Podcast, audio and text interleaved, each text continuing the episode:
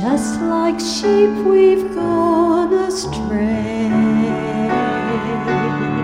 struggling beneath a debt we could not pay, not ever hoping to renew. The love and fellowship that we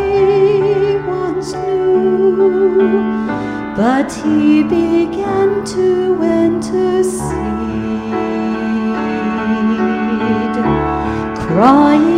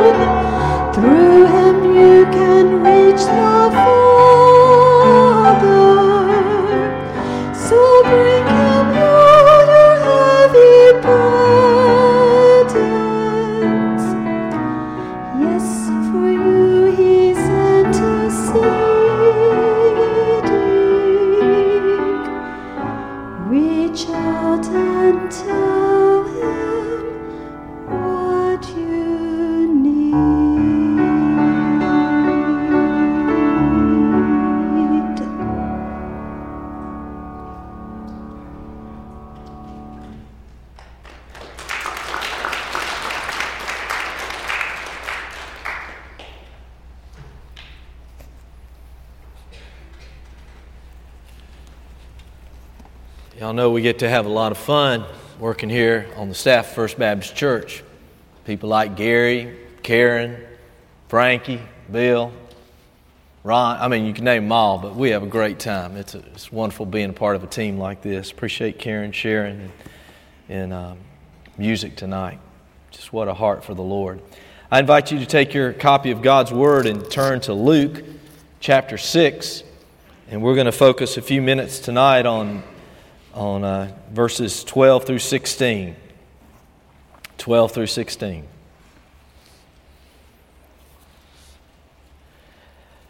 Now, what is your typical question when you see people on, say, Sunday morning in Sunday school? What, do you, what is the first thing that's usually out of your mouth when you see them? You say, Hi, Bill. How you doing? Exactly, exactly. That's kind of what I say when I see people on Sunday morning. Hey, Carol, or hey, Gary, how's it going? You know. Now I'm, almost 51 years old. In 51 years, when I've asked that question, I've never heard anybody say this. Well, you know, John, I've got a major decision to make in my life. And I spent all Saturday night in prayer about that. You know, maybe somebody said that to you, but they've never said that to me when I asked them how they're doing. I've never heard anybody respond like that. Um, when Jesus chose his disciples, who he named as, as apostles, because he had more than just the 12 that were following him as disciples, when he chose those, the ones who would be closest to him, those that would actually provide leadership for the church, he didn't pick them arbitrarily, he didn't do it off the cuff. According to the scriptures, he spent the whole night in prayer. Now, it's interesting to me that Jesus did that because if you read in Luke chapter 4, we're again in Luke chapter 6. If you look in Luke chapter 4, he had spent 40 days alone in the desert. I've never prayed for 40 days alone in the desert, but anyway, he had already spent 40 days, and if you, that's Luke chapter 4, verse 2. And if you look at Luke chapter 5, 16, the scripture says that Jesus often withdrew to lonely places and he prayed. Uh, you know, I would think if you'd spent 40 days alone with God, that, that'd last you at least for several years, wouldn't it? it might, you might think it'd last you a lifetime, you know. But, uh, but Jesus knew what was at stake. Let's, let's read this, verse 12.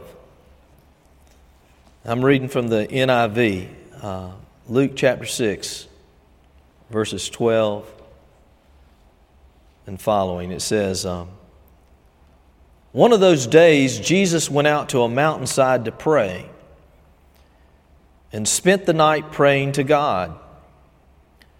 And when morning came, he called his disciples to him and chose twelve of them, whom he also designated apostles Simon, whom he named Peter his brother Andrew, James, John, Philip, Bartholomew, Matthew, Thomas, James the son of Alphaeus, Simon who was called the Zealot, Judas son of James, and Judas Iscariot, who became a traitor. Let's pray together. Heavenly Father, we ask now that you would just open your word to our hearts in Jesus' name. Amen. Amen. See, Jesus knew what was at stake. He knew how important this decision was. Do we realize tonight what is at stake in the decisions and the plans that we make? Do we realize what we've been given by God, the opportunities that we have? Jesus evidently did. And the first thing we see in this passage of Scripture is that Jesus wanted to be alone with his Father. Jesus wanted to be alone with his Father. Have you ever just wanted to be alone with somebody? I can remember years ago when we were going out to seminary. And I just thought it was going to be the greatest spiritual experience of my life. I was just so excited because I was going to be around these spiritual giants. And I wasn't disappointed. When I got to seminary, there were some spiritual giants walking around. And they weren't, you know, literally tall, but, you know, these were people who'd walked with the Lord, uh, knew the scriptures, but not only knew the scriptures, many of them had been crushed through the circumstances of life, too. I mean, many of them had suffered great pain and agony in their life. But one of my greatest disappointments was, was about, about seminary. I wanted to spend some time with these people, but there just wasn't time. I wanted to have the opportunity to sit down with Dr. Corley and, and pick his brain.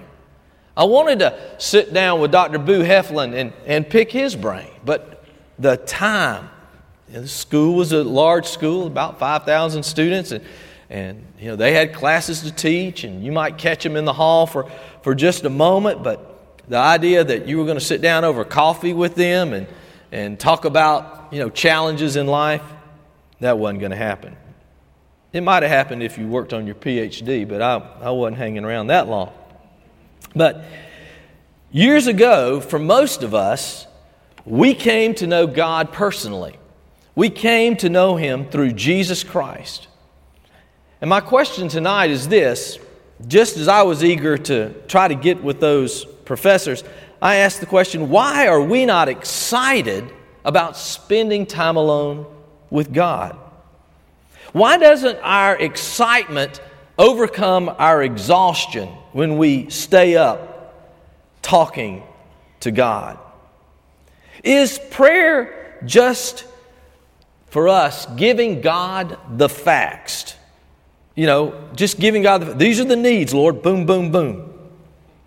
Or do we have, like Jesus, our hearts to desire to be alone with Him? Just to be alone with God and to develop that relationship with God. One of the things that, you know, and again, I know I shouldn't do this. My wife tells me not to, but anyway. But one of the things that really impacted my life uh, was it a month ago? I don't remember exactly when. But Carol Cannon, a few months ago, shared a testimony. Uh, I think it was during stewardship time or something, wasn't it? Do y'all remember? But anyway, he talked about just walking in the mornings and, and just walking, turning that walking time into a time of prayer. Just spending time alone with God. Now, I can't imagine if he's walking, he may do this, I don't know, but I can't imagine if you're walking and it's early in the morning, it's dark, he's out there with his prayer list, you know.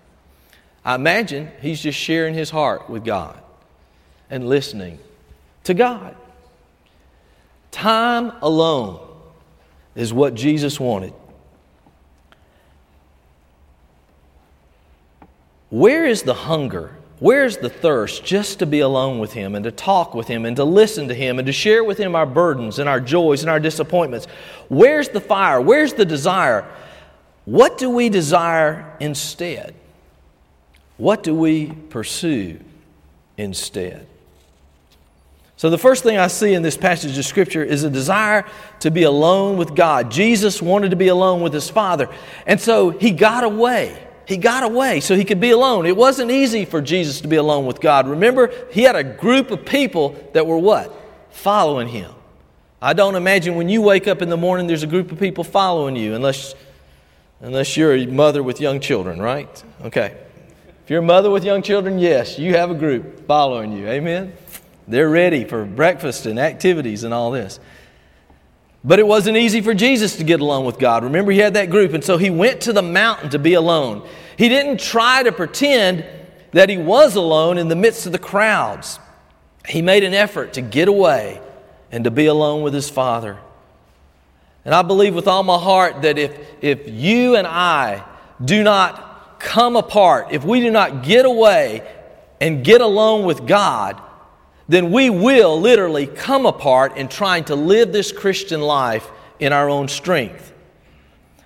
And who are we?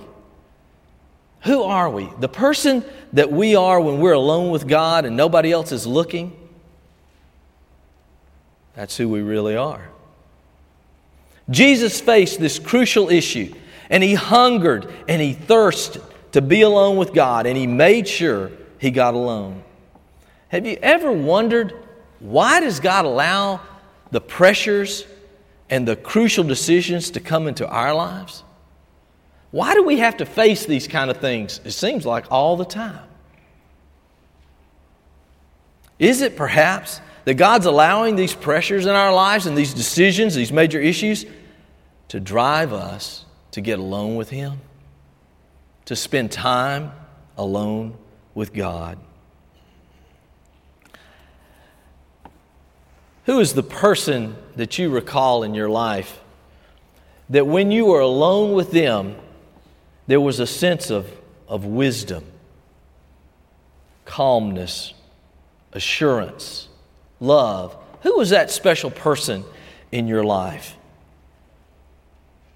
I want to encourage you to make this a priority of that personal time with God. So Jesus sought to be alone. The second thing I see in this passage of Scripture that Jesus went away to the mountainside. He got alone with God. But the second thing it says, obviously, is he spent the night praying. He spent the night praying. How many of you have ever had a job in your life? You've ever worked? Raise your hand. Some of you, I know you never have had a job yet because you're still a student. Right. All right. Can you remember? Can you remember that first day on the job? Can you remember your first day at work? I mean, whether it was at Piggly Wiggly bagging groceries, which was for me, you know, or whether maybe you were, had a much more influential job, you know, I don't know. But that, usually that first day of work, you're so excited. I mean, everything is new. You know, maybe how you open the bags for me, you know, how, you know, how, how do you stand there and bag those groceries without your knees getting tired, you know, from standing? But anyway, you know, how are you supposed to sit them in the car? Whatever. Everything was new. You know, back then they used to tip at Piggly Wiggly. You know, you don't do that anymore. But anyway, what, what kind of tip you get, whatever. Everything was new that first day. And it was just so exciting. Matter of fact, the, usually the first day, it was over before you know it. Oh, it's already time to go home? You know? And we don't talk about the second day or the second week, you know. Um, most of us after that, we begin to think, man, they should be paying me more. But but that first day, it's so exciting. It's kind of like do you remember the first time you ever went snow skiing? Well, maybe not for some of you. But anyway, the first time you go snow skiing or something you really enjoy recreationally, it just goes by so quick. And you're like, oh, it's already time to go home, you know? Kind of like the pastor, I guess, at Disney World or whatever. You know, he's ready. But anyway, I can remember just the opposite growing up as a child. Now, I love my pastor, okay? When I grew up over in First Baptist Albany, my pastor was Perry Webb, and he's still living. And so if he ever sees this message, I love him, okay? But I will never forget growing up in First Baptist Albany when Perry Webb would pray the morning prayer, okay? Now, I never took my watch out and timed it, but I believe it was a solid five minute prayer, okay? To me, that was eternity when I was eight years old. I was sitting there in those pews, you know, I was always about midway back, never at the front. But anyway, and he would pray and he would pray, and I know, I'm sure he was talking to God. But I just thought, you, this, this praying business, I could never do this. Can you, let me just ask you, there's nobody here but us tonight, right? Nobody's looking around. I don't think we got any TV cameras here from NBC. Can you honestly imagine spending the whole night in prayer? Is that, let's just us, let's just be honest, is that kind of like the ultimate in what you wouldn't want to do? Just be honest. Is that kind of like I mean, that's just like hanging, hanging, what's that stuff called? Not sheetrock, but wallpaper. Do I want to hang wallpaper all night long? Is that what you're thinking? Well, let me ask you this. If you had the opportunity to talk to the God of the universe about all the issues and questions of your life, do you think eight hours would be enough time? You know, I really don't think so. After bringing your questions about, you know, if you're an adult, your retirement and your investments, if you're an adult, your job, if you're a child or an adult, your family, your marriage, issues about children or your parents, issues about in laws. Maybe you have aging parents. Maybe you're part of a civic club or a sports team. Things about your church or your Sunday school class. Concerns about our nation. Things about maybe giving, financial issues, relational issues that you have, ministry opportunities. Can you imagine? The time with your father, I believe, would be over before you even knew it. If God was wise enough to create and construct this world and all its complexities, and if He was gracious enough and loving enough and merciful enough to send His only Son, Jesus, to die on the cross for us, wouldn't it make perfect sense for us to consult Him regularly for guidance in our daily lives? See, prayer is talking and prayer is listening. It's a true conversation with the living God. And my question to you as we approach this new year is this How are you going to invest your life this year? How are you going to invest your life this year? And you say, Well, hey, I'm in eighth grade. I'm going to invest my life by being an eighth grader. Well, what's the difference in that and all the other eighth graders in Tift County? God has something He wants you to invest your life in. You know, whatever you're, you know, you may say, well, I'm a retired school teacher. Well, there's a, probably 60 or 80 others retired. How does God want you personally to invest your life this year? There have been, and there will be, many crucial decisions in your life. And the question is is He guiding? Is He leading you? Do you love and trust your Father? See, Jesus did. Jesus never spoke these words. It's not recorded in Scripture. He never said this Why did I choose Judas? He didn't do that. See, Jesus prayed. Jesus listened to his Father. And then he went forward in the power and the grace of the Holy Spirit. Jesus spent all night talking to his Father. And I don't believe that the, the actual application of this text is for you tonight to go home and go, okay, it's 11 o'clock. I'm going to stay up until 6 in the morning praying because that's what the preacher or the scripture. No. Jesus spent all night talking to his Father. The question is do you have a hunger? Do you have a desire to spend any time alone with your Father? Do you have a hunger to get alone with Him? And to share with Him the crucial issues of your heart.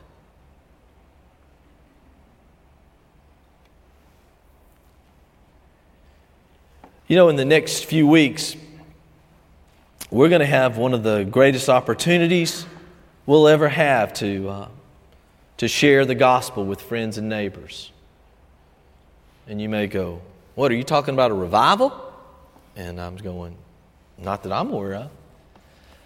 But First Baptist Church is participating in a couple things that, are, that will be a, a tremendous opportunity to share the gospel. One of those things is an ongoing thing that always goes on. You know what it is? It's called Sunday school.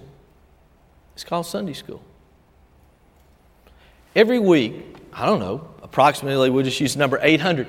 800 people gather together in all different age groups. It's funny how we organized it like that. But anyway, we've got it all different age groups. Why did we do that, Brother Paul? Why didn't we just mix it all together? Well, because we thought it would be effective. You know, like if, if you brought a friend, hey, they'd be in there with your age group rather than in there with people my age group. You know, you kind of think I'm kind of old now. But anyway, um, we've got this thing called Sunday School, and it's designed the way it's designed is so that we can invite people and they can hear you interact with the Word of God and hear you share how Jesus Christ is changing your life. And they go, you know what? There's something to this. I wonder if I could have a relationship with Jesus Christ like these people. And it opens up a wonderful opportunity to share the gospel as you bring people to visit Sunday school with you. Another thing that we're going to have in a couple weeks at First Baptist Church is something called faith. Y'all know what that is? Nod your heads. Good, good, good. And what is faith? Well, as I shared this morning briefly, faith was the brainchild of, a, I'm assuming, a pastor and a minister of education down in Daytona Beach, Florida, where they said, you know what? These people who visit our church ought to be visited by a Sunday school class. That makes sense. They visit, they're in the age of 20 to 25. Why don't we send a Sunday school class members at that age to go visit them? But we don't just visit. Here's the deal do you realize that most people, this is hard to believe. I bet Tyler doesn't even understand this, but Tyler, do you got this? Most people who grow up in church, just like us, actually think that the way to go to heaven is by being good. Now, you would think, you've heard a hundred gospel messages, how could you think that? But that's what we encounter when we go on these faith visits. And so we don't, we don't go, well, that's right. All you got to be is good. Come on to our church. No. what we do when we visit them and they share something like that, we say, could we just share with you what the Bible says? And we try to introduce them to Jesus Christ and invite them to come be a part of the Sunday school class they've already visited. So that's an opportunity of sharing the gospel. Not only the class itself, but faith. But another opportunity which we've never had exactly that we are going to have in a few weeks. Actually, it's February the 20th. We're going to host a marriage conference. Now, is everybody kind of listening? Okay. And I want to just be very discreet with this, okay? We're going to host, not First Baptist by ourselves, but we're going to host a marriage conference with other sister churches at the UGA Conference Center. And this marriage conference is going to deal with the physical relationship in marriage. Okay? Now, the reason I say that's going to be an evangelistic opportunity, there are people in our community who spiritually are not that in tune right now, but they're in a marriage. And they would love to learn more about how they could improve that area of their marriage. That is going to be an opportunity, February the 20th. They're going to hear the gospel. When Kevin Leman is there sharing about marriage, he is a, he's an evangelist as well as a marriage counselor. So it is going to be tremendous. There are opportunities. But here's the question God's already put different opportunities in your mind for this year of serving Him. Each one of these opportunities impacts the lives of people. When Jesus spent the night in prayer seeking God, there were all these disciples there. And what did he do? He selected what? The 12. He selected the 12. And so, what I want to challenge you, like Jesus, is to spend time with God and ask Him, What do you want to do in my life this year? What do you want to teach me? And I would love on another sermon to share with you what God's been teaching me. What does God want to do in my family this year as we begin this new year? What does God want to do? What does God ask Him? What do you want to do in my Sunday school class? Lord, what will be my personal ministry? Whose lives will you use me to touch? And those names may be people that are in a children's Sunday school class, may be in an RA group, it may be young children, it may be teenagers, it may be adults, it may be your peers. But just as Jesus, out of that night of prayer, came and, and then began to minister to Peter James, John, Bartholomew, all these in a more personal way, God has a personal ministry for you. So I challenge you pray. Pray. One of the greatest opportunities for ministry that First Baptist Church has just begun is, is one called Celebrate Recovery, which is an opportunity to minister to people so many people are struggling in so many areas with hurts, habits, and hangups. What a wonderful opportunity for ministry. In all my days, when I asked a, a fellow church member how their weekend was, I never heard these words. I had a crucial decision to make, and so I spent the whole night in prayer. I challenge you to pray. I challenge you to spend time seeking the Lord and in how He wants you to invest this year. Lord Jesus,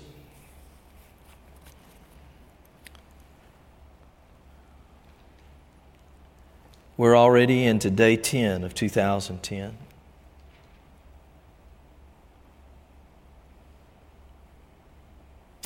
Three hundred and fifty-five days left, Lord, in this year.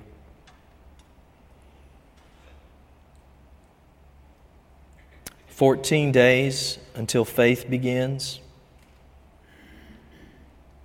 41 days until the marriage conference will come to Tifton,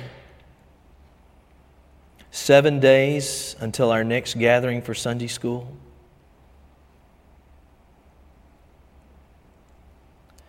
Father, there's a reason right now that I'm 51 years old and I, I have the health and the skills that you've given me. There's a reason each one of us are the age that we are with the skills you've given to us. There's a reason, Father, you've called us into this fellowship to be a part of the body of First Baptist, to be encouraged and to, to harness together what you are doing in and through our lives. So, Father, challenge us. Challenge us at the core of our being to take the pressures and the crucial decisions that we face right now and to get alone with you. And to seek you. Not just for an answer, but to seek you, Lord. And may we know your heart.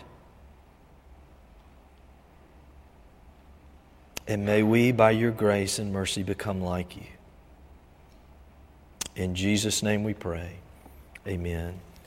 If the Lord has laid a spiritual decision upon your heart tonight, maybe in recent days you've given your life to Christ, and tonight would be an opportunity to make that public, we would encourage you, we'd be praying for you.